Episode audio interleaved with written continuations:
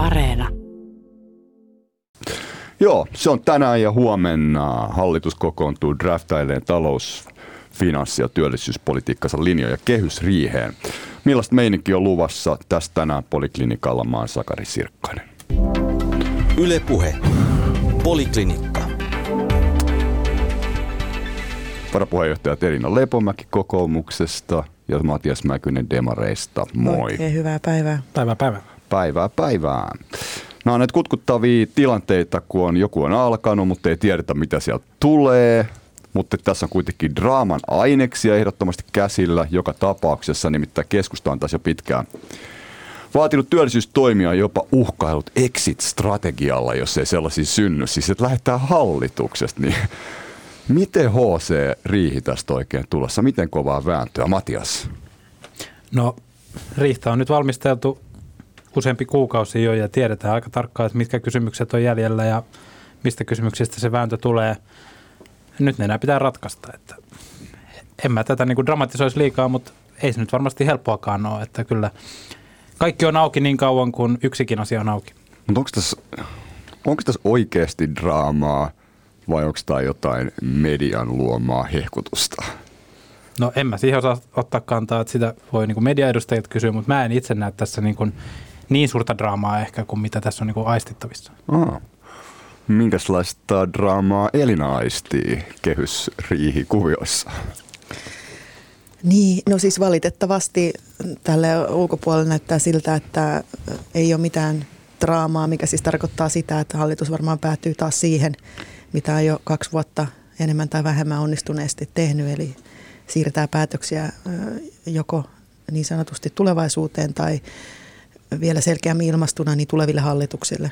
Varsinkin mitä, mitä vaikeampiin päätöksiin tulee, niin, niin tota, siis on oikeastaan aika turhauttavaakin ja hirveän vaikea arvioida nyt tällaisia yksittäisiä draamaliikkeitä. Nämähän nyt on näitä politiikan sitten keskeisiä neuvottelutaktiikoita, että uhataan, että lähdetään ovet paiskoon ja ja heitellään tuoleja tai jotain muuta. Mutta, Onko Mutta mut siis no, onko, tällainen onko, kuullut, niin puolikyyninen... tuolia jossain? No, kirjoitin tästä muun muassa kirjassa, mutta ei mennä nyt siihen, no siis ei. viime hallituskaudella. Mutta mut, tota, tällainen puolikyyninen oppositiopoliitikko, niin, niin tota, sanon vaan, että seeing is believing. Hmm. No miten Matias oikeasti siis nämä tuolien heittely, eli se, että tosiaan Annika Saarikko on kuitenkin väläyttänyt tämmöistä niin kuin hmm. hallitusta, hallituksesta lähtöä, jos ei saada työllisyystoimia no. ja muita talousspeksikondiksia, niin onko tämä ihan uhkailu vai onko tässä jotain ihan tosiasiassa, onko tämä tosiasiallinen uhkaus? No kyllä mä uskon, että keskustalle niin kuin oikeastaan millä tahansa hallituspuolella nämä työllisyystoimet on nyt se kaikista tärkein kysymys. Hmm. Ja, ja niiden varassa ja hallitusohjelman niin kuin toteuttamisen varassa tämä hallitus kuitenkin niin kuin on olemassa.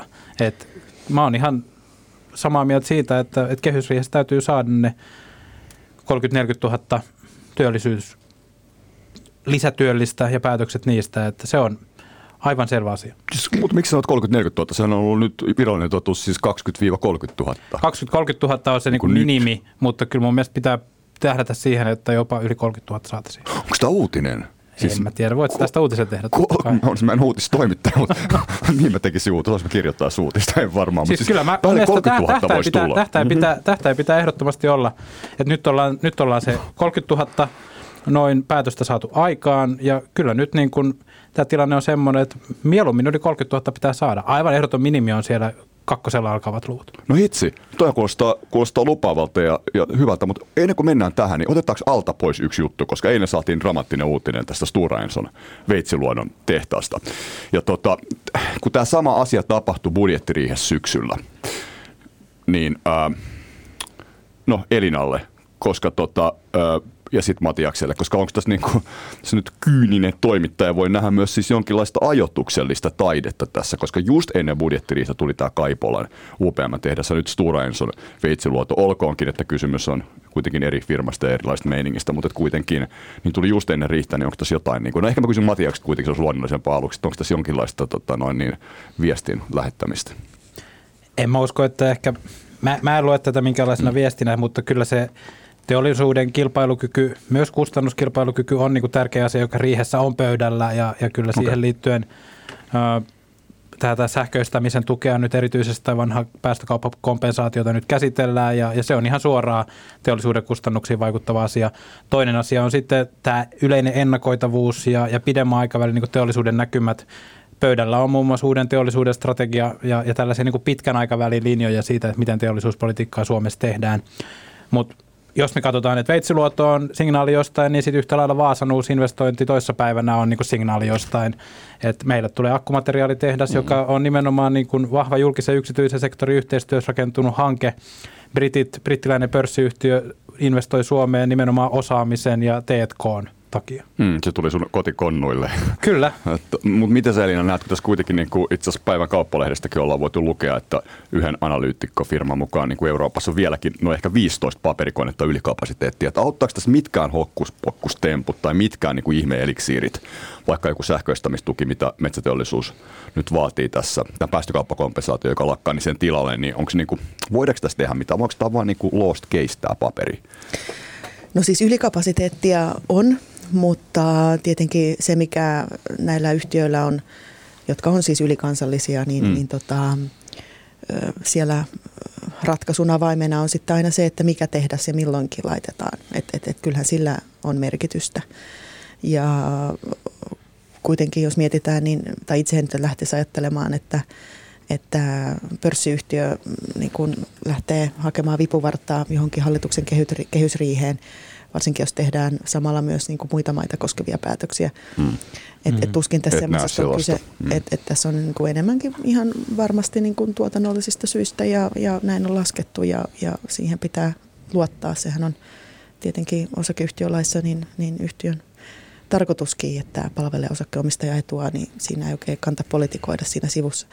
Mutta se on ihan tosiasia, että niin kuin viime syksylläkin silloin myös UPMn pääjohtaja Jussi Pesonen nosti esille siis paitsi korkeat kustannukset, se kustannustaakka, jota hallituskin on lisännyt veronkorotuksilla tällä kaudella, mutta ennen muuta nämä jäykät työmarkkinat, jotka, jotka aika pitkälti suosii esimerkiksi Ruotsia sit sijaintipaikkana ihan niin kuin tällä niin kuin geografisella akselilla, mutta sitten on tietenkin mm. myös muita sijaintipaikkoja. Että kyllä nämä on nämä meidän rakenteelliset ongelmat, jotka on, jotka on ratkaisematta. Jos tähän kohtaan saa sanoa tuosta, mun mielestä se on upeaa, jos, jos hallitus tavoittelisi yli 30 000 lisätyöpaikkaa. Nythän on kuitenkin niin, että, että asiantuntijoiden laskelmien mukaan niin hallituksen toimet toistaiseksi, siis kahden vuoden aikana, niin on rakenteellisesti tuottanut ehkä noin 10 000, noin 12 000 lisätyöllistä – Eli ei, ei puhuta mistään 20-30 000 niin kuin toistaiseksi lähellekään. Ja itse asiassa päinvastoin, jos katsotaan sitten julkisen talouden tilaa, että silläkin on väliä, että mihin ne työpaikat syntyy, niin äh, laskelmien mukaan niin tämän kahden vuoden aikana hallituksen tekemät päätökset on työllisyyden osalta siis heikentäneet julkista taloutta sen sijaan, että ne olisi sitä vahvistanut. Kun tavoite on ollut vahvistaa kahdella miljardilla, niin nyt sitä takamatkaa on yli kaksi miljardia – ja tässä näkyy muun muassa se, että, että hallituksen suosimat työllistämistavat on ollut niin menoja lisääviä. Et, et esimerkiksi tällainenkin kategorinen asia kuin palkkatuki, joka on sinänsä ää, niin kuin sosiaalipoliittisena keinona ja esimerkiksi pitkäaikaistyöttömille tai osatyökykyisille, niin se voi olla hyvä väliaikainen keino päästä sisään taas työmarkkinoille, mutta sekään ei ratkaise sitä tosiasiallista ongelmaa, eli se, että meillä ei ole tarpeeksi imua työmarkkinoilla.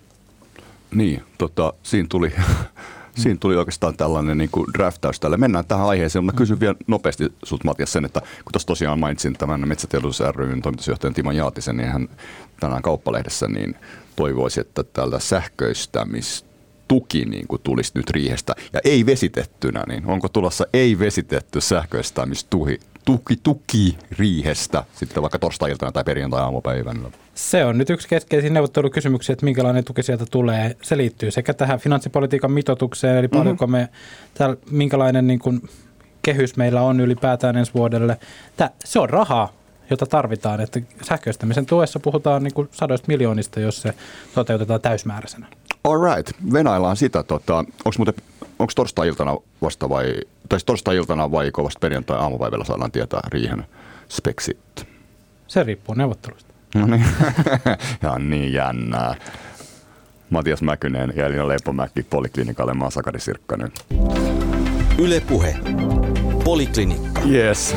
Siinä Elina jo vähän tota, no niin, kuvaili tätä tilannetta. Ää, miten se nyt on? 30 000 siis haetaan ja tässä tosiaan nyt taitaa olla suunnilleen 200 20 000 tilarin mukaan ollut alkuvuodesta työttömiä ja taas Temmin mukaan 320 000. Tämä on se kuvio ja pitäisi olla lisää työpaikkoja. Tämä korona on syönyt aika paljon kaikkea meininkiä. Talous on dropannut 2,5 pinnaa talouskasvu tälle vuodelle ja sitten kestävyysvaje on ei ole enää 10 miljardia, se on enää 8 miljardia. Eli 8 ja 9 ollaan perään. Tämä tilanne on oikeasti aika haastava. Niin mitä tässä nyt pitäisi tehdä? Kun siinä Elina sanoi, että te olette tehneet työllisyystoimia, mutta niiden julkinen, vaikutus julkiseen talouteen on ollut niin kuin aika lailla miinusmerkkinen suunnilleen, tai ainakaan mitenkään erityisen positiivinen, koska näin työllisyysvaikutus.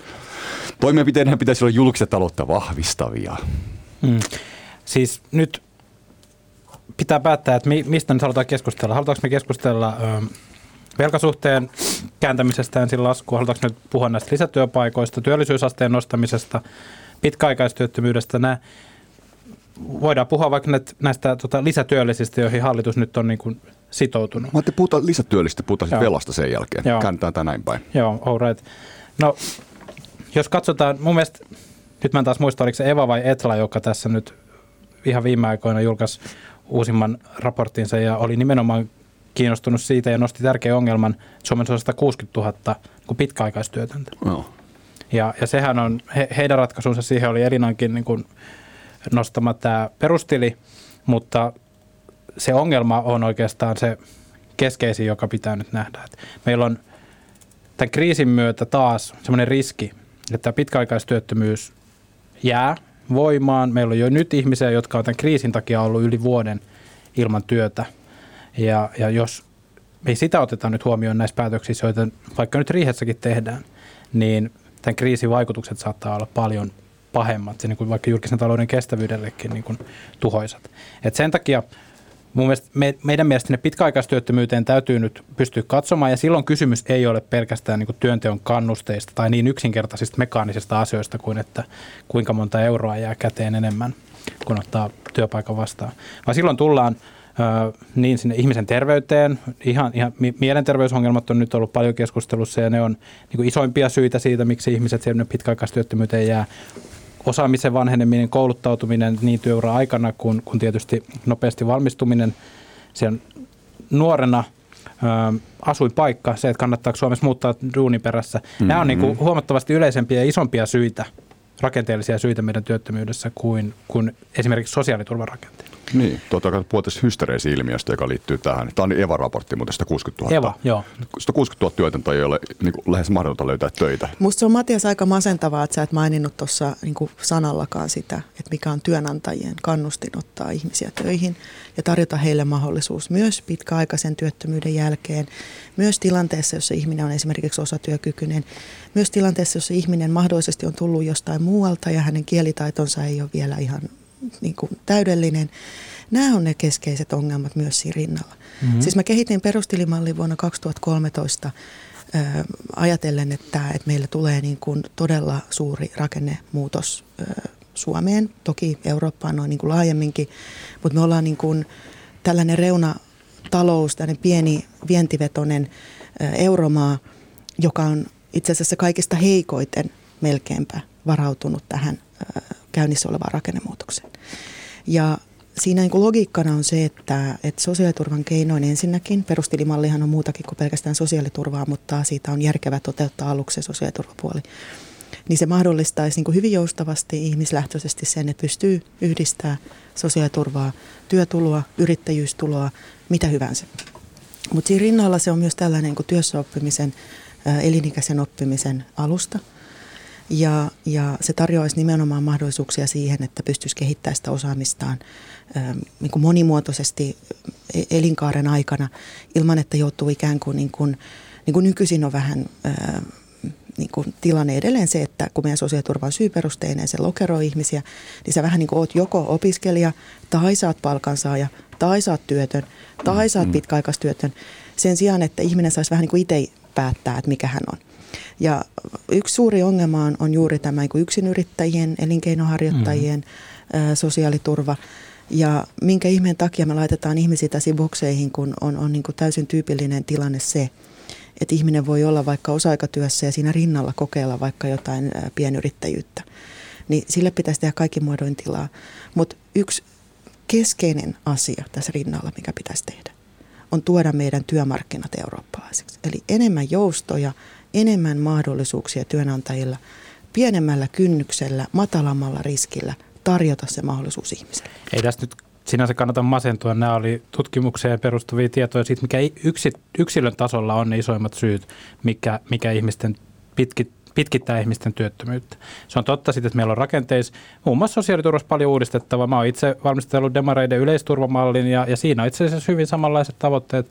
Ihmistä ei lokeroida, ihmisen turva on ennakoitava ja varma riippumatta siitä, mikä hänen työmarkkinastatuksensa on, onko hän freelanceri, yksiyrittäjä, osatyökykyinen osa-aikaisessa työssä ja niin edelleen, tai, koulut, tai koulutuksessakin. Ja, ja mun mielestä tämä on niin kuin tärkeä muutos, että, että Suomessa sosiaaliturvassa kouluttautuminen nähtäisiin nimenomaan niin kuin positiivisena ja tavoiteltavana asiana, kun tällä hetkellä esimerkiksi valtiovarainministeriö näkee, että työttömyysturvalla opiskelu olisi syytä tehdä vaikeammaksi ja, ja, te, ja heikentää mahdollisuuksia opiskella työttömyysturvalla. Mun mielestä ja meidän mielestä suunta pitäisi olla päinvastainen ja tässä on itse asiassa nähtävissä selvää niin kuin ministeriöiden mm. välistäkin niin kuin mielipideeroa. Joo, mutta sä et edelleenkään niin kuin, ota huomioon sitä, että aivan keskeinen osa siitä oppimisesta ja koulut, kouluttautumisesta tapahtuu niin kuin itse asiassa aika epämuodollisesti työn kautta. Mm-hmm. Siis se, että, että sulle annetaan kuin mahdollisuus. Oot sä sitten nuori ihminen, jolle ei juuri ole mitään kokemusta vielä, tosiaan vaikka muualta tullut, osatyökykyinen ihminen – uranvaihtaja, seniori, mitä hyvänsä. No kyllä, kyllä. Et, et työnantajalla on mahdollisuus tarjota sulle se ensimmäinen paikka. Ja tässä tullaan nyt siihen, että toimiiko meidän työmarkkinat sun mielestä tarpeeksi hyvin. Se, että me käytännössä meillä on niin kuin valtakunnalliset työehtosopimukset, mistä erityisesti pienet ja keskisuuret yritykset ei voi juurikaan poiketa millään tavalla. Mutta ottaisiko tästä tuli vaan mieleen siis ähm, entisen VM-kansliapäällikön Martti Hetemäen muistaakseni joku työryhmän ehdotus joku, jotain vuosia taaksepäin, että ansiosidonnaista voitaisiin käyttää siis palkkatukena. Eli jos saat ansiosidonnaista, niin niin sitten voit ottaa vastaan työtä ja tavallaan se olisi soviteltu päiväraha, että se niin kuin, tavallaan olisi tämmöinen niin palkkatuki. Ehkä se toimisi vielä paremmin yksityiselläkin puolella, mutta anyway tämmöinen niin palkkatukimalli.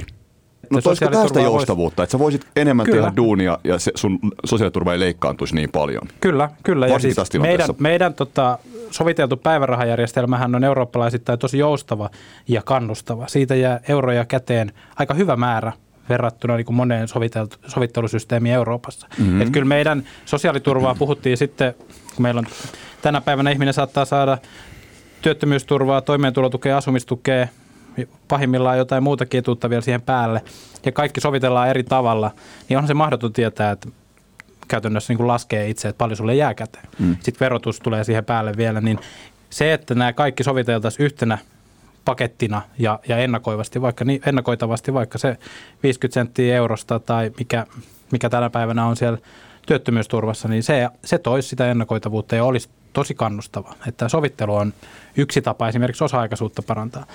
En mä ole yhtään eri mieltä tuosta Elinan niin kuin sanomasta, että se oppiminen tapahtuu tosi paljon siellä työssä.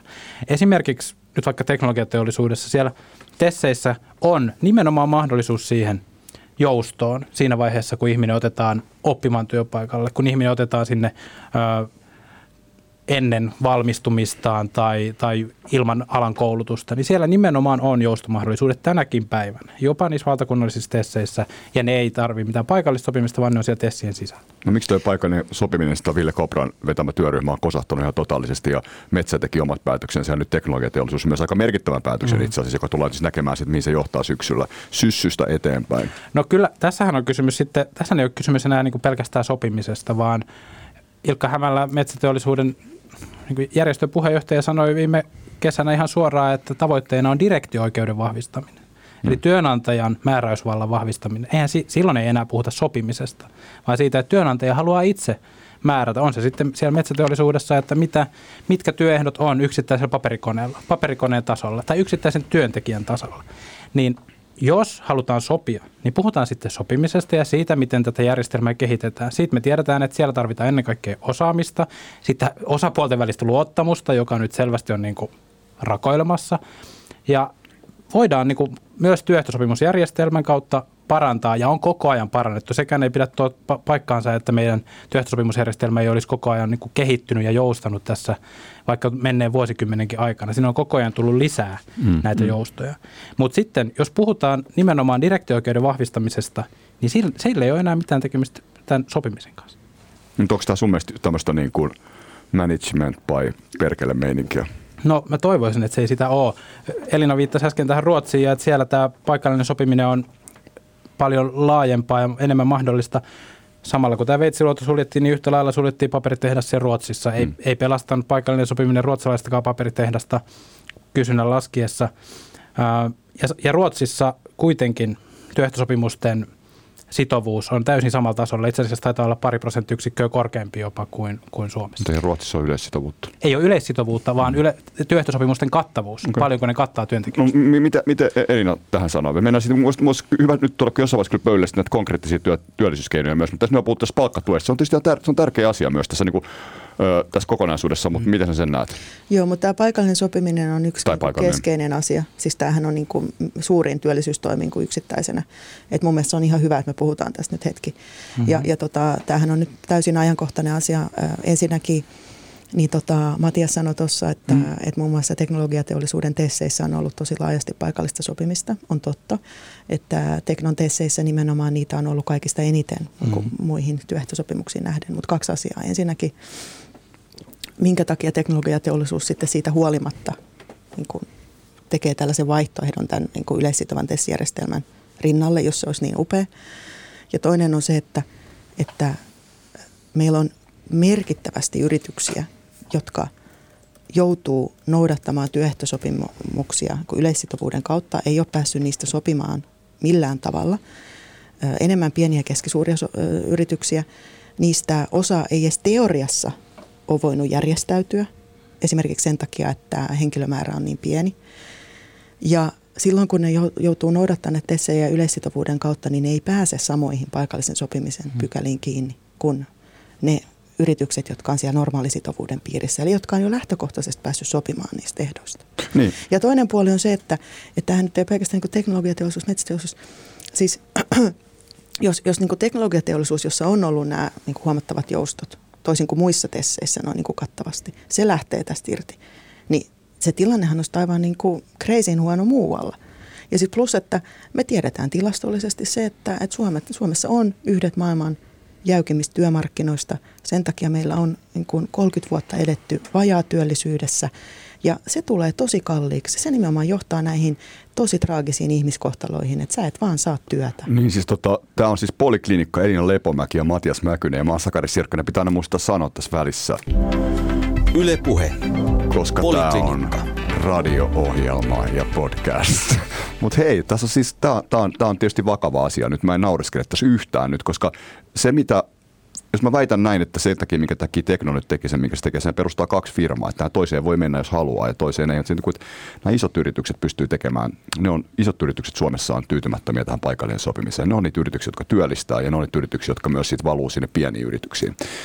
Ja, öö, pienet jotka yrit- ovat tällä hetkellä myös niin. pystyneet paikallisesti sopimaan aika niin, niin, mutta miksi tämmöinen, mm. miksi tämmöinen vetoteknologia Voisi kuvitella, että siellä ne pienet yritykset just niitä, jotka ei pysty tähän paikalliseen sopimiseen, koska siellä ei ole resursseja. Mm. Niin tällähän on sitten niin, niin sanottu aika iso vaikutus suomalaiseen talouteen tähän koko kenttään, jos, jos tähän niin siirtymään mennään entistä enemmän. Mitä tälle voidaan tehdä riihessä? Niin mä näen, että Elina sanoi aika hyvin suoraan sen, mitä Teknossa ei itse asiassa ole vielä sanottu. Et mm. Teknologiateollisuushan sanoi, että he eivät ole purkamassa yleissitovuutta, eivätkä he ole niin kuin tätä nykyjärjestelmää murtamassa, vaan he ovat sitoutuneet tähän. Mutta mä näen kyllä ihan samalla tavalla kuin Elinakin, että, että kyllä tässä teknon muutoksessa on nimenomaan kysymystä yleissitovan järjestelmän murtamisesta ja siitä, että nyt pyritään niin kuin menemään sinne paikalliselle tasolle yksipuolisesti hyvin, hyvin niin kuin, aika radikaalilla liikkeellä. Ja, ja se, että mitä se tekee sitten tota, tälle neuvotteluasetelmalle ja, ja koko tälle niin kuin yhteistyölle työmarkkinoille, niin mä uskon, että tämä olisi voinut mennä eteenpäin myös niin kuin paremmassa hengessä. Ja me oltaisiin voitu saada ihan so- sopimuksia. Siellä on ollut useita sopimusehdotuksia esimerkiksi tässä työryhmässä, mutta mun, mun tietääkseni ne on ollut nimenomaan elinkeinoelämän puolelta, mistä ne on ammuttu alas. Ja pääsy on se, että EK ei enää nykyisin tee sopimuksia. Niin jos heidät otetaan sopimuspöytään, mutta he eivät kategorisesti enää tee sopimuksia, niin onhan tämä tilanne aika vaikea. Mun mielestä se on jotenkin häkellyttävää, ehkä vähän surullistakin, kuinka demarit nyt vielä roikkuu tässä 70-lukulaisessa järjestelmässä.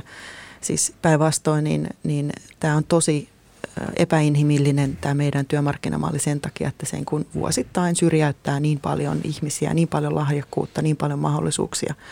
Sen sijaan, että päästettäisiin ihmiset eri elämäntilanteissa vaikka ottamaan edes pientä keikkaa vastaan, osa-aikatyötä, mitä tahansa ja annettaisiin mahdollisuus siihen työssä oppimiseen. Jos mietitään vaikka, niin kuin, vaikka Saksassa, missä, missä niin yleissitovien työehtosopimuksien osuus on niin kuin noin puolitoista prosenttia tänä päivänä, niin, niin tota, ei voi todellakaan sanoa, että se on mikään kehitysmaa. Päinvastoin siellä ö, ihmisen ostovoima millä tahansa tulotasolla on käytännössä parempi kuin Suomessa. Ja siinäkin on, siis ihan jos katsotaan pelkästään niin kuin sitä sen hetken tilannetta, mutta saati jos mietitään sitä koko ihmisen elinkaarta, kun se on ihan niin kuin tilastollinen ja tutkimuksellinen fakta, että jos ihminen on muutamankin kuukauden ikään kuin liian pitkään pois työelämästä sen takia, että hänelle ei esimerkiksi nyt tarjota sitä työtä tai, tai jostain muusta syystä, niin sillä on tietysti vaikutuksia paitsi sen hetkiseen taloudelliseen tilanteeseen sillä ihmisillä, hmm. mutta myös kaikkiin elinkaarituloihin. Ja se johtuu nimenomaan siitä, että sä et pääse niin herkästi oppimaan, koska sun on esimerkiksi palkankorotustakin paljon helpompi pyytää työstä käsin kuin työttömyydestä käsin. Ja tämä on niinku se keskeinen asia, mikä täällä niinku Suomessa ää, jätetään ihan täysin Mutta mut, mut kuitenkin tulee sellainen fiilis, että tässä niinku johdettaisiin johonkin paratiisiin, jos tämä yleissitovuus purettaisiin. Mm. Tässä voisi käydä niin, että tätä palkka, palkkoja ja muita työehtoja vaan sitten poljettaisiin. Että et, et sä näet tätä ollenkaan. Tuo vähän kuulosti siltä, että uu, mennään sinne jonkin, kaikki saa no, vali, siis valita ja Ainoa mitä mä sanon, että, että siis me ollaan niin kuin viiden ja puolen miljoonaa ihmisen kansakunta täällä, niin mä näkisin, että meillä on pikemminkin todistustaakka siitä, että me halutaan säilyttää tällainen meidän upea, upea järjestelmä. Ja, ja, ja siis kun verrataan niin kuin kaikkeen muuhun maailmaan, joka on käytännössä valinnut toisin. Ja, ja sitten jos, jos mietitään niin kuin eurooppalaisia maita maailmanlaajuisesti noin niin kuin yleensäkin, niin, niin ihan täysin tosiasia on se, että viimeisen vaikka 50 vuoden aikana, niin ihmisten elintasoa on ennen muuta lisännyt korkea työllisyys. Toki koulutus ja myös siis muodollinen koulutus, ei pelkästään se työssäoppiminen. Nyt ei missään nimessä mulla kyse siitä, että pitäisi jotenkin muodollinen koulutus romuttaa. Päinvastoin tarvitaan rinnalle vahvaa, vahvaa myös muodollista osaamista ja tutkintoa. Ehkä lisääkin fyrkkaa sinne kohdennetusti. Joo, mutta mut, mut mm. siis, siis elintaso on noussut korkean työllisyyden kautta riippumatta esimerkiksi järjestäytymisasteista. Katsokaa vaikka mitä Etelä-Koreassa on tapahtunut. Ja, ja meidän ongelma on se, että, että me ollaan nyt jääty jumiin tällaiseen malliin, joka toimii suljetustaloudessa jokseenkin hyvin, silloin kun tehtiin niin kuin suunnattua Venäjän, anteeksi, Neuvostoliiton kauppaa ja kaikkea muuta. Mutta mut maailma on muuttunut nyt hyvin olennaisesti viimeisen 30 vuoden aikana ja me ei olla pysytty tässä muutoksessa mukana.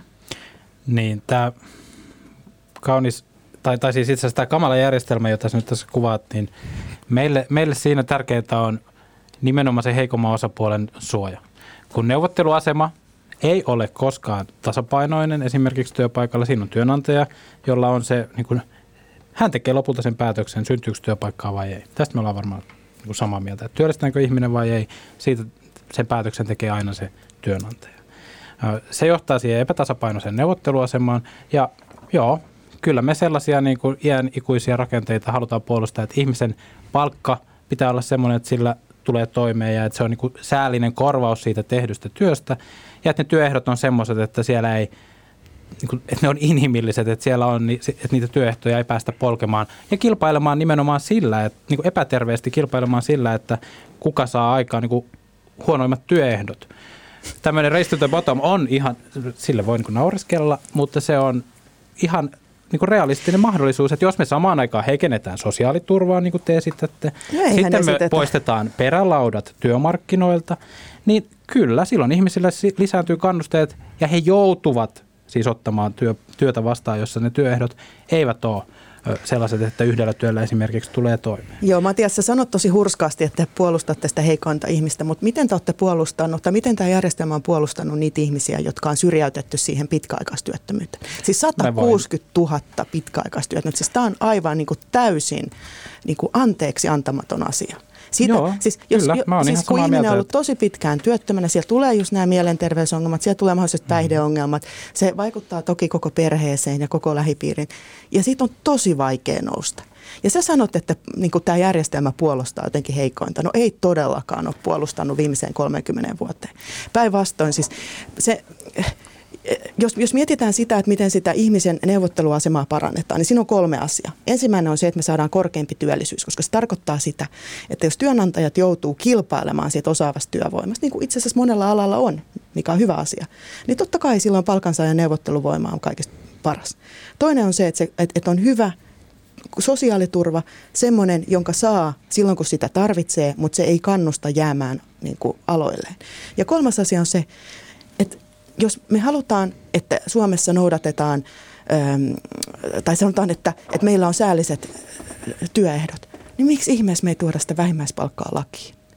Siis mun mielestä, Tämä on mielenkiintoinen mi- ehdotus, että me todellakin ruvettaisiin lailla säätämään työehdot eri aloilla. Eikö se ole nimenomaan äh, niin kuin jäykkää, että sen sijaan, että meillä on alakohtaiset minimit, meillä on äh, jopa niin kuin merkittävää joustovaraa alojen sisällä – niin te haluaisitte nyt, että laissa säädettäisiin se minimi. No, Okei, okay, jos, te aseta, jos te asetatte sen la, minimin niin alas, että sillä ei ole niin mitään tekemistä esimerkiksi nykytyömarkkinoiden minimien kanssa, tai että se, se ei niin riitä esimerkiksi pääkaupunkiseudulla asumiseen – niin, ja Eikö sitä pitää otetaan... täydentää sosiaaliturvalla, niin kyllä, Eikö, silloin, silloin on varmasti joustavuus. Mitä jos tehtäisiin sillä tavalla, että otetaan vaikka nykyisistä tesseistä, ei edes ehkä alin minimipalkka, vaan, vaan ei sieltä, edes sieltä No se on kyllä. No ei, mutta siis kuitenkin tämä järjestelmä, siis mikä sun logiikka on siihen, että esimerkiksi niin kuin lastentarhan opettajalla on alhaisempi minimipalkka kuin sillä paperimiehellä? Mikä sun logiikka on? Jos puhutaan siitä, että mikä on niin se säällistä elämistä ja niin ne niin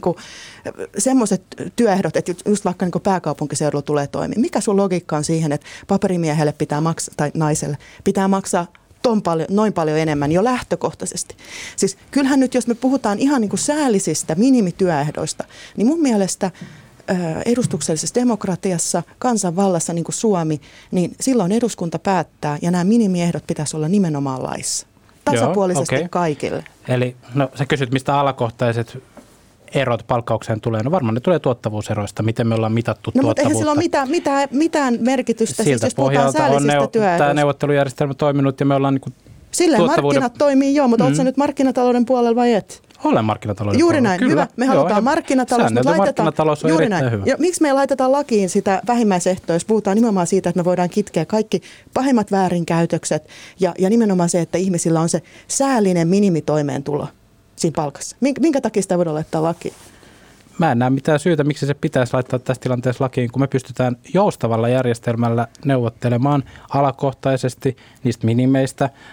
Mun mielestä on hyvä, että on olemassa minimit, joiden alle ei, ei lähetä. Se parantaa myös tuottavuutta. Se on, se on aivan selkeä osa tätä meidän testneuvottelujärjestelmää, että se on nimenomaan hankala niille huonosti tuottaville ja huonosti, tuottavu, huonosti tuottavuuskehitystä ylläpitäville yrityksille. Tämä on nähty tämän nykyisen järjestelmän pitävän yllä, siis ihan tutkitustikin parempaa tuottavuutta ja suosivan niitä tuottavuuskehitykseltä vahvempia firmoja? No Suomen tuottavuuskehitys esimerkiksi viimeisen kymmenen vuoden aikana on ottanut aika vahvasti takapakkia. Ja siitä samassa on järjestelmässä syy, Siinä on syy erityisesti ja, Nokian T&K-panosten romahtaminen, Nokian viennin joo, romahtaminen mut, sekä meidän teet, julkistenkin T&K-panosten romahtaminen. Tämä on isoin ero Ruotsiin, että meidän T&K-panokset Niitä on leikattu 2010-luvun alussa ja jo sitä ennen niin roimasti eh, sekä yksityisellä että julkisella sektorilla, että meidän tuottavuuskasvu tähän, on Mennään, mennään mielellään tähän kohta, mutta fakta on kuitenkin se, että, että se ihmisen tuottavuus, se kehittyy toki koulutuksessa, mutta se kehittyy myös paremmin siellä työssä. Mutta se kehittyy aika huonosti silloin, jos, jos ihminen kuin ehdon tahdoin syrjäytetään pois työstä. No, ja, ja sen niin. takia ehdoin mun, tahdoin. Niin, no mutta siis siitähän tässä on kyse, koska siis jos nyt mietitään, tämä on nyt ihan niin kuin kansantaloustieteen peruskurssi 101, niin, niin tota, jos, Mäkin jos, tehnyt sen joskus. No niin, aivan oikein. Ni, niin tota, jos, jos mietitään niin kuin minimipalkkaa tai vaikka niin kuin näitä Tessien palkkoja, mistä sä puhut, mm-hmm. että, että niitä, niin kuin, niillä ylläpidetään tuottavuutta hyvän, niin miksi me ei sitten vaikka päätettäisiin, että tehdään kaikille 50 prosentin palkankorotus, niin kuin tästä hetkestä. Ni, ni, ni, se, sehän...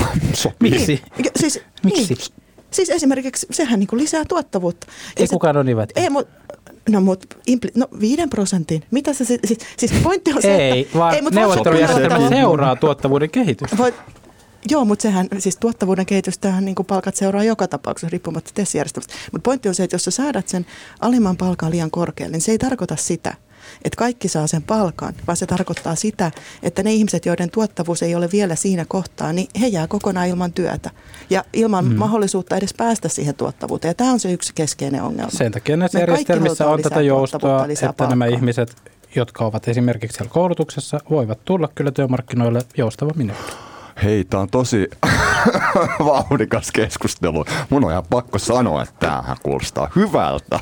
Siis tota, ja niin on Leipomäki ja Matias Mäkynen Poliklinikalla. Yle Puhe. Poliklinikka. Siis, jo, jo, me, joku meistä sanoi, että nyt 57 minuuttia tänä aika pitkä aika. Tässä on mennyt nyt niin 37 minuuttia. koska Miten se ei päästy vielä mihinkään?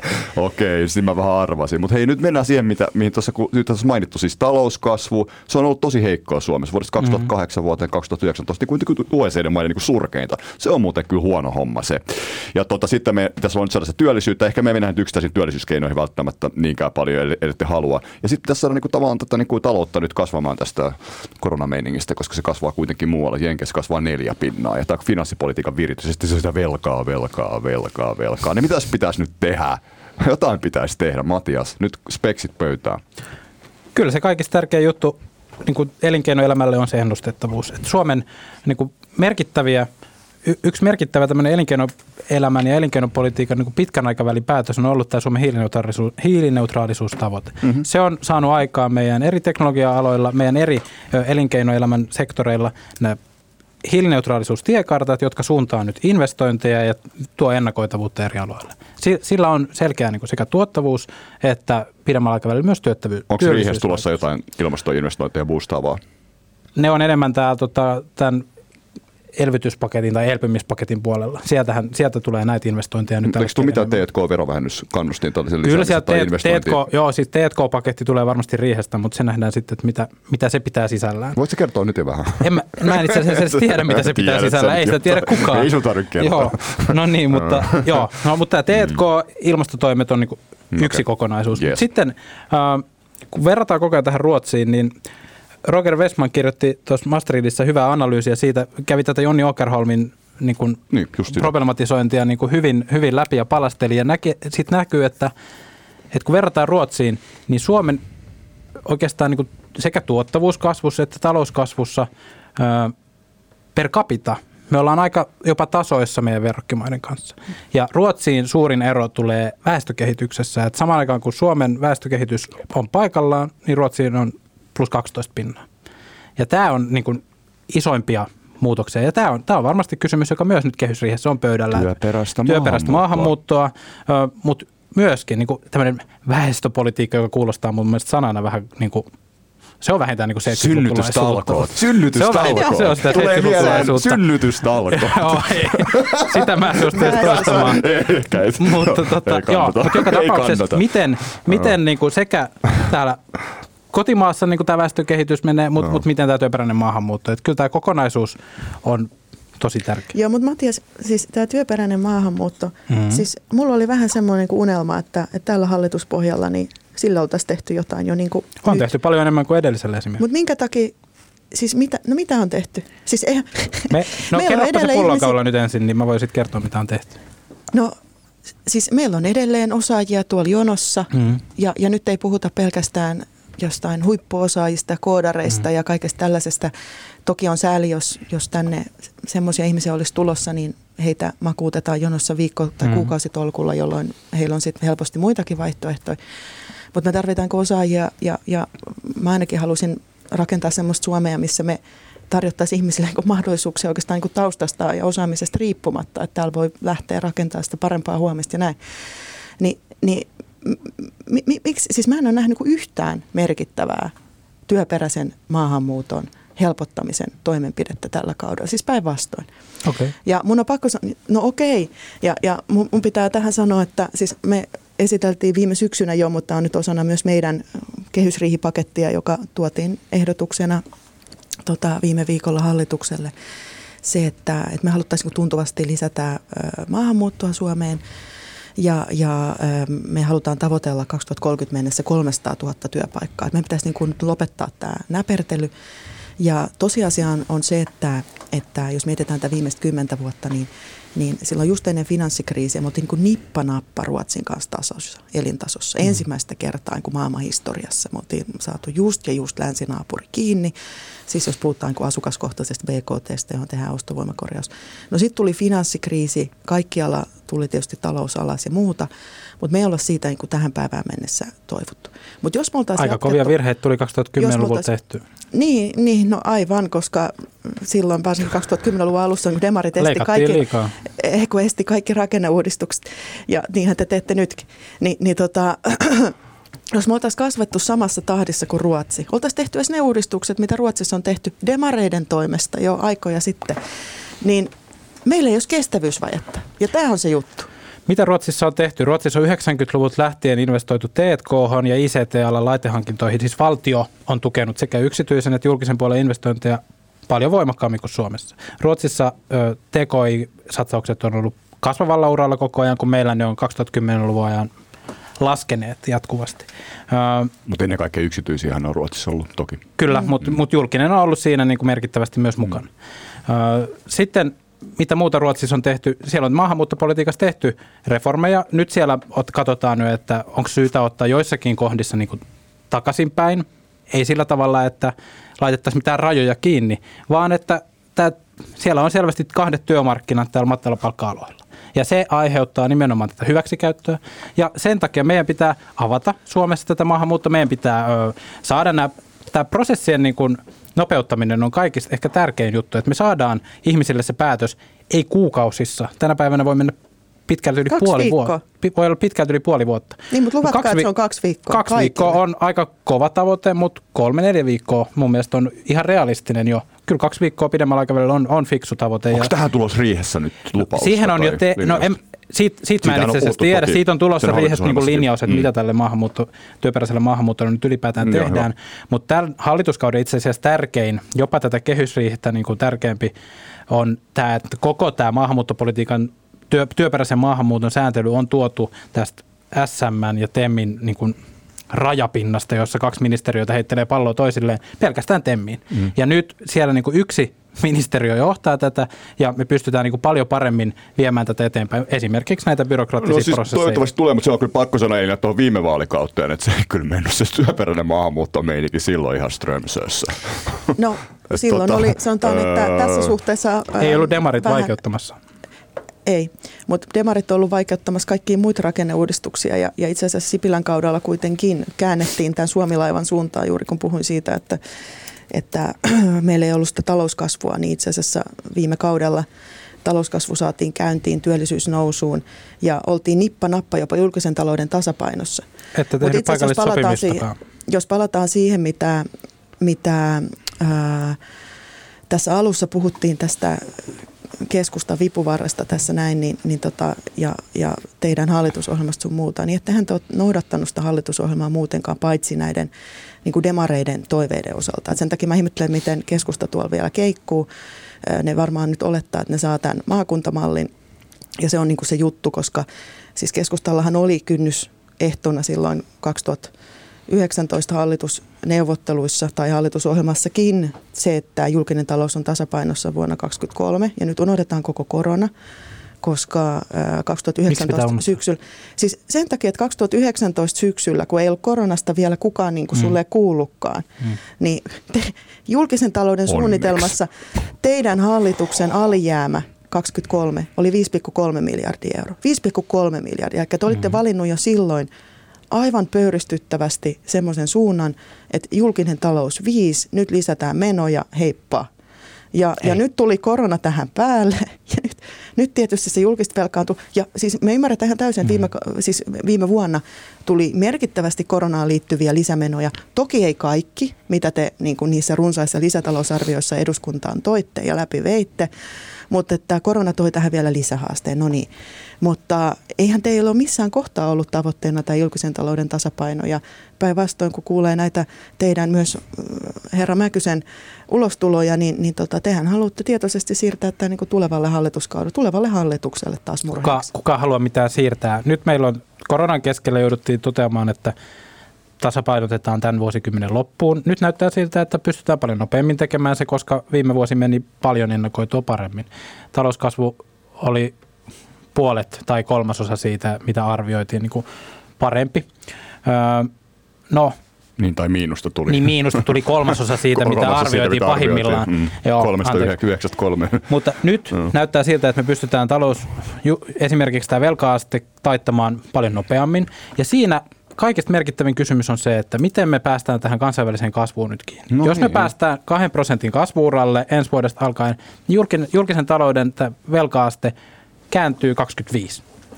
Eli me, meidän talous lähtee tasapainottumaan huomattavasti nopeammin ja me pystytään tekemään siihen tarvittavat päätökset tässä hallituksessa. Mutta niin kuin Matias hyvin tiedät, että se on iso kokonaisuus. Mä kysyn Kyllä. yhden tämmöisen daivaavan kysymyksen tässä mm. kohtaa. Tietenkin arvaat, mikä se on se tässä ansiosidonnaisen porrastamisesta, koska jos, tulee, niin kuin, jos te saatte aikaiseksi ja yleensä ketkä tahansa hallitukset saa jatkossa aikaiseksi semmoisia työvoiman kysyntää lisääviä mm. toimenpiteitä, eli yrityssektorille kaikkea teetko ja saadaan lisää mm. investointeja. Ja sitten saadaan tämä meidän palvelut kuntoon, siis tuolla mm. kunnissa työvoimapalveluita. Ehkä tämä SAM-helki, jossa on osatyökykyisiä. Mm-hmm niin voiko silloin demarit hyväksyä sen ansiosidonnaisen porrastamista? Tässä nimittäin studiossa kaksi viikkoa sitten Elina Pylkkänen, joka siirtyy nyt alivaltiosihteeriksi mm. Temmiin tuota palkansaajien tutkimuslaitoksessa, sanoi, että hän, on, hän nosti peukkua sille, että jos ne palvelut on kondiksessa ja muu rahoitus, niin silloin myös ansiosidonnaista voidaan leikata tai porrastaa, koska ö, tämmöisenä niin kuin työvoiman heittämiseksi, on feittäminen väärä sana, mutta työntämiseksi siis työpaikkoihin, niin hän näki, että siinä on sen verran Kyllä ansiosidonnaisen kehittäminen, se rakenteen muuttaminen meille käy. Se, että siinä Mitkä alkuvaiheessa on joku, siis kun tämä porrastaminen testaminenkin, no sitäkin voidaan tehdä niin monella tavalla, että pitäisi olla niin kuin tarkemmin joku, jotkut speksit, mm-hmm. siellä varmaan neuvotteluissa onkin, mutta no, ei, meille, ei meille ansiosidonnaisen leikkaaminenkaan. Ei me ruveta sitä leikkaamaan keskellä kriisiä, mutta kyllä meille tämä rakenteellinen kehittäminen sopii. Mitä se, mitä se ero, mitä se tarkoittaa se ero siinä? No, no siis, jo, sehän siis on Matias, kysymys siitä, paljonko sanot, siihen... Aivan, siis se Matias, mitä sä sanot, on se, että te et ole siis sitä leikkaamassa, silloin se tarkoitat sitä, että jos te lähdette jotain porrastelemaan, niin sitten niin kuin käytännössä kasvatatte sitä ansiosidonnaista nykyisestä, eikö niin? Niin, mut, ei me olla sitä esitetty, mutta sitä, sitä se porrastaminen voisi niin kuin tuommoisessa... Oletko selittänyt, Matias, mitä se tarkoittaa? En, mäkään en On puhuttu siitä. tästä työllistymisbonuksesta esimerkiksi, että Just. jos alkuvaiheessa ö, tota, löytää sen työpaikan ja työllistyy, niin silloin saa pitää jonkun kuukauden sitten sen työllist- työttömyysturvan. Voitaisiko me... Tässä on tämmöinen insentiivi. Niin. Just, että niin päin. Mutta sitä, ei, sitä, ei me olla sitä esitetty, mutta se on jossakin keskustelussa ollut esillä. Mutta ei tältä tavalla, että se niinku työntäisi eteenpäin, että sulla olisi niinku sellainen riski siitä, että se leikkaantuisi tai että se silloin se mm. työllistyisi. No, sitä, sitä te ette hyväksy missään tapauksessa, vaikka olisi mitkä rakenteet kunnossa. No on se meillä tosi vaikea, en usko. Okay. Ja oletteko te tekemässä yleisen ansiosidonnaisen, mitä koko Suomi nyt oikeasti kaipaisi? SDP omassa jälleenrakennusohjelmassa esitti, että meille sopii kyllä yleinen ansiosidonnainen. En tiedä, tulee, tehdäänkö sitä tässä hallituksessa, siitä ei ole hallitusohjelmassa sovittu. Mm. No, pff, just joo. No aika, aika siis en mä tiedä, mua kyllä masentaa tämä teidän riihi on nyt jo etukäteen. Hei, älkää nyt olko noin tota- masentuneet. Ei, me, siis, en mä oon masentunut yhtään, ei, mun musta, tässä on nyt lähti jotenkin liikkeelle silleen, että jotenkin, ei musta oikeasti, ette te ole masentuneet. Ette te vaikuta edes yhtään masentuneita. Musta on hyvä keskustelu, jatketaan vielä, meillä on kyllä viisi aikaa. Voidaanko me puhua hetki veroista? Eina Lepomäki ja Matias Mäkynen, saadaan puhua. Saa puhua. Siitä ei vielä puhuttu. Rehoista, veroista päätetään vasta budjettirihassa, mutta puhutaan vaan. Niin, no siis mä, kun tätä kuulostelee, niin kaikesta päätetään vasta tulevissa riihissä. Ja, ja tota, no, jos, jos, jos ollenkaan joka, yhtä, yhtä mitä. Tapa. Tota, joo, no totta kai, mut, mut, mutta siis tämä yleislinja. Mm-hmm. Tota, yleislinja. Matias, kun sä mietit sitä, että, että tota, jos nyt verrataan vaikka Ruotsiin, mm. Ruotsille povataan nyt 3 prosentin talouskasvua tänä vuonna ja meillä on 2,5, ja, ja, joka on toki vähän parempi kuin mitä ennustettiin ja niin ja näin päin pois, mutta katsotaan VMn ennustetta, joka tehtiin helmikuun alussa – Siis tosiaan, kun Suomea verrattiin muihin Pohjoismaihin ja valtiovarainministeri Vanhanen mielestäni ihan oikeutetusti kysyi silloin, että onko Suomi enää Pohjoismaa. No siltä osin, kun katsotaan meidän talouskasvua, meidän elintasoa, meidän julkisen talouden kehitystä, niin me ollaan kyllä jääty tosi paljon jälkeen. Me ollaan nyt se 15-17 pinnaa Ruotsia perässä ja jos me jatketaan nyt sillä tavalla kuin mitä VM ennustaa teidän hallituksen linjojen pohjalta ja muissa Pohjoismaissa, niin me tullaan olemaan noin 30 pinnaa perässä, siis vuonna 2030. Ja se tarkoittaa sellaista elintasoeroa, että se näkee joka tukuvassa. Toki sen näkee nyt joka tukuvassa. Ruotsalaiset on aina tosi kuin upean näköisiä ja niin menee kivasti ja siellä on monimuotoisuutta ja se on musta hyvä, hyvä asia. Mutta mut tota, mut noin niin kuin laajemminkin. Ja tämä on niin kuin nyt se kysymys. Et kun me tarvittaisiin sitä talouskasvua, TKI-panoksista, kaikki on niin samaa mieltä. Mutta niin kuin toimittaja Kummasti te olette aina niistä leikannut, mutta te olette aina siitä samaa mieltä niitä Joo, tärkeimmistä. Mä ajattelin, tiedätkö mitä, kun meillä ei ole, siis meillä ei ole niin paljon varaa kuin Ruotsi. Jos, jos, jos tämä Suomi pystyttäisiin nostaa sillä, että me lisätään sitä julkista menoa niin kuin ihan joka kolkkaan.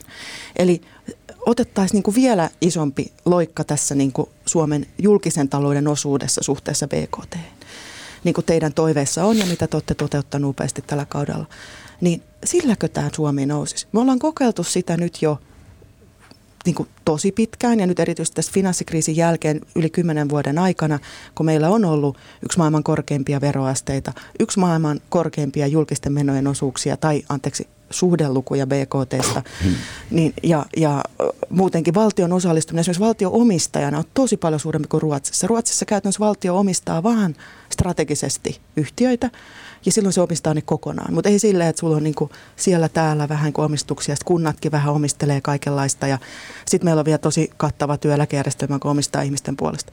Miten olisi yksityisen sektorin osallistuminen tähän näin? Ja sitten nyt näihin veroihin, kun pääsen tämän pitkän intron Ota jälkeen. Elina vähän lyhyempää. Niin, tota, joo, mä.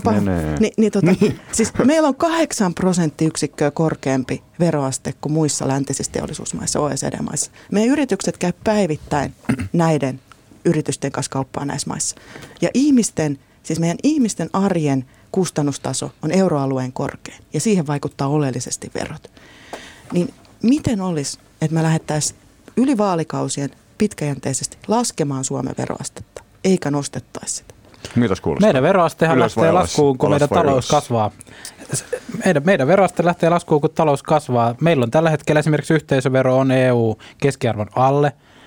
Ei me olla työllisy- työn, työn palkan tai tota, niin tulojen verotusta esitetty korotettavaksi. Päinvastoin tällä hallituskaudella on tehty palkkatuon, palkkatuloverotuksen alennus. Niin, mutta vanhanenhan esitti nyt ennen riittää, että 15 pinnaa, jos jättää yritys sisään rahaa, niin, tota, no, niin voitaisiin tiputtaa yritysvero Niin, että, tapauksissa. niin, että tämmöinen rak, 22 tämmöistä mallinen. rakenteellista kehittämistä. Samaan aikaan OECDssä nyt Jenkkien vedolla menee ö, tämmöinen verokanta, ka, kansainvälinen verokanta eteenpäin. Et voi olla, että yhteisöveroon tulee semmoinen, jos, jos Jenkkien ehdotus menisi läpi, niin Suomikin joutuisi nostamaan se, heidän esityksensä on nyt 21 prosenttia. Et Suomi, joo, vo- voi olla, että meidän ra- yritysverotusta kannattaa rakenteellisesti kehittää. Siitä on tullut paljon esityksiä asiantuntijoita tähän listaamattomiin osinkoverotukseen. Mä en ole ihan varma, mitä kokoomus siitä ajattelee, mutta Niin kyllä yritysverotusta voidaan sitä. kehittää. Siis tehän olisitte nostamassa sitä teidän demareiden Niin Niko ää, Määttäsen ja, ja Evan esitys on se, että, että tämä tuotaisiin samalle tasolle kuin muukin osinkoverotus. Samalla voitaisiin sitten katsoa, että mitä tehdään esimerkiksi yhteisöverotuksen. Niin, no siis nyt tässä on useampia asioita. Ensinnäkin ei Mhm. kannata puhua pelkästään yhteisöverosta. Se, mikä kuin esimerkiksi yrittäjäomistajan kannalta on ratkaiseva, on se kokonaisveroaste. Niin ja, Ja, ja tästä voidaan, myöskin. niin no siis kokonaisveroaste, Mhm, mm, hyvä ystävä. Mutta mut tota, nyt ei, ei, puhutaan siitä osinkoveromallista erikseen, mutta mä, puhun nyt tästä yleisestä veroasteesta. Jos nyt mietitään Mhm. mm. vaikka yritystä, joka funtsii sen välillä, tai sanotaan vaikka kansainvälinen yritys, joka miettii, että se avaa pohjoismaisen konttorin, vaikka tuotantokehityslaitoksen, Helsinkiin tai Tukholmaan. Ja, ja tota, sulla on Tukholmasta, niin kun sanotaan, että tämä on vaikka lontoolainen tai siellä on pääkonttori tai jossain keski sul Tukholmassa esimerkiksi niin sit normaaliaikoina niin lentää viisi kertaa enemmän lentoja sinne ja, ja on kulkuyhteydet mitä on ja on enemmän työvoimaa ja on, on paljon osaamista ja näin. Ja, ja tota, mm, no veroaste on jotakuinkin sama.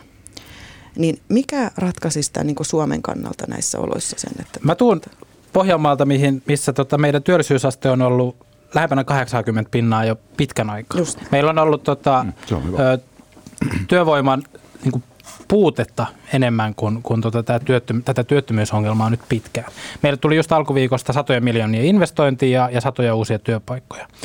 Siellä on ihan sama veroaste kuin muuallakin Suomessa. Kysymys on siitä, että meillä on vahva julkisen ja yksityisen sektorin yhteistyö, meillä on osaavaa työvoimaa, Korkeakoulut tekee jatkuvasti yritysten kanssa yhteistyötä, yritykset tekee keskenään kovaa yhteistyötä. Wärtsilän konsernijohtaja sanoi muun muassa, että Pohjanmaalta löytyy sellainen yhteistyömalli, joka on täysin uniikki koko niin kuin maailmassa. Tällä me ollaan saatu houkuteltua yrityksiä niin kuin poikkeuksellisen hyvin pitkään, vuosikymmenten ajan mm. Pohjanmaalla. Siinä on paljon sellaista, mitä voitaisiin koko Suomessa käyttää paljon enemmän. Siinä on, siinä on nimenomaan kysymys yksityisen ja julkisen yhteistyöstä, vahvasta T&Ksta ja, ja myöskin siitä, että käytetään niitä joustoja. Meillä on siellä esimerkiksi työperäistä maahanmuuttoa. Hmm. Siellä on kuntia, joissa on pitkälle – niin kuin, siis Suomen isoimpia osuuksia työperäistä no, Miksi te kopipestaa tavallaan Etelä-Pohjanmaata ja laajenna skaalassa koko Suomeen? Kyllä se mulle sopii, että Pohjanmaa tavalla ruvetaan tekemään asioita. Ja sitä me koko ajan esitetään ja, ja sitä me tuodaan tähän pöytään. Siinä on vaan se, että pohja, siellä, on niin, siellä on niin pitkä perinne myös yrittäjyydessä. No, se, on, se on sekin on totta, mutta ei tässä, ole kysymys, mutta tässä ei ole todellakaan kysymys mistään niin kuin, uh, siitä, että ollaanko yritysten puolella tai yrityksiä vastaan.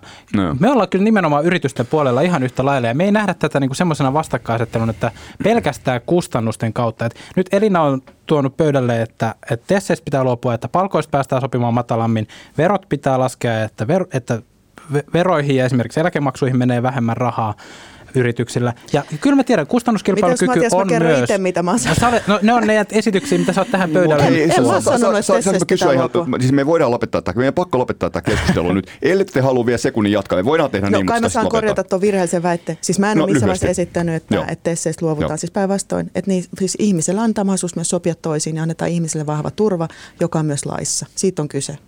Ja veroaste meillä on kiistatta erittäin korkea ja, ja mun mielestä todistustaakka on pikemminkin meillä kuin muulla maailmalla kertoo, että tämä Suomen malli on upea, varsinkin kun me yli kymmenen vuoteen ollaan kasvettu kaikista melkein hitain. Suomella on mahdollisuus kasvaa ja meillä on niin kuin vahvoja tulevaisuuden aloja tuolla tekissä ja digitalisaatiossa. Siellä on joitakin pullonkauloja yrit, niin kuin kasvuyritysten rahoituksessa, siellä on pullonkauloja osaavan työvoiman saatavuudessa ja nämä me pystytään korjaamaan kyllä. Myös kokoomuksen kanssa. No niin, myös kokoomuksen kanssa. Ah, ihana, hei harmonian lopetus. Aivan ihana.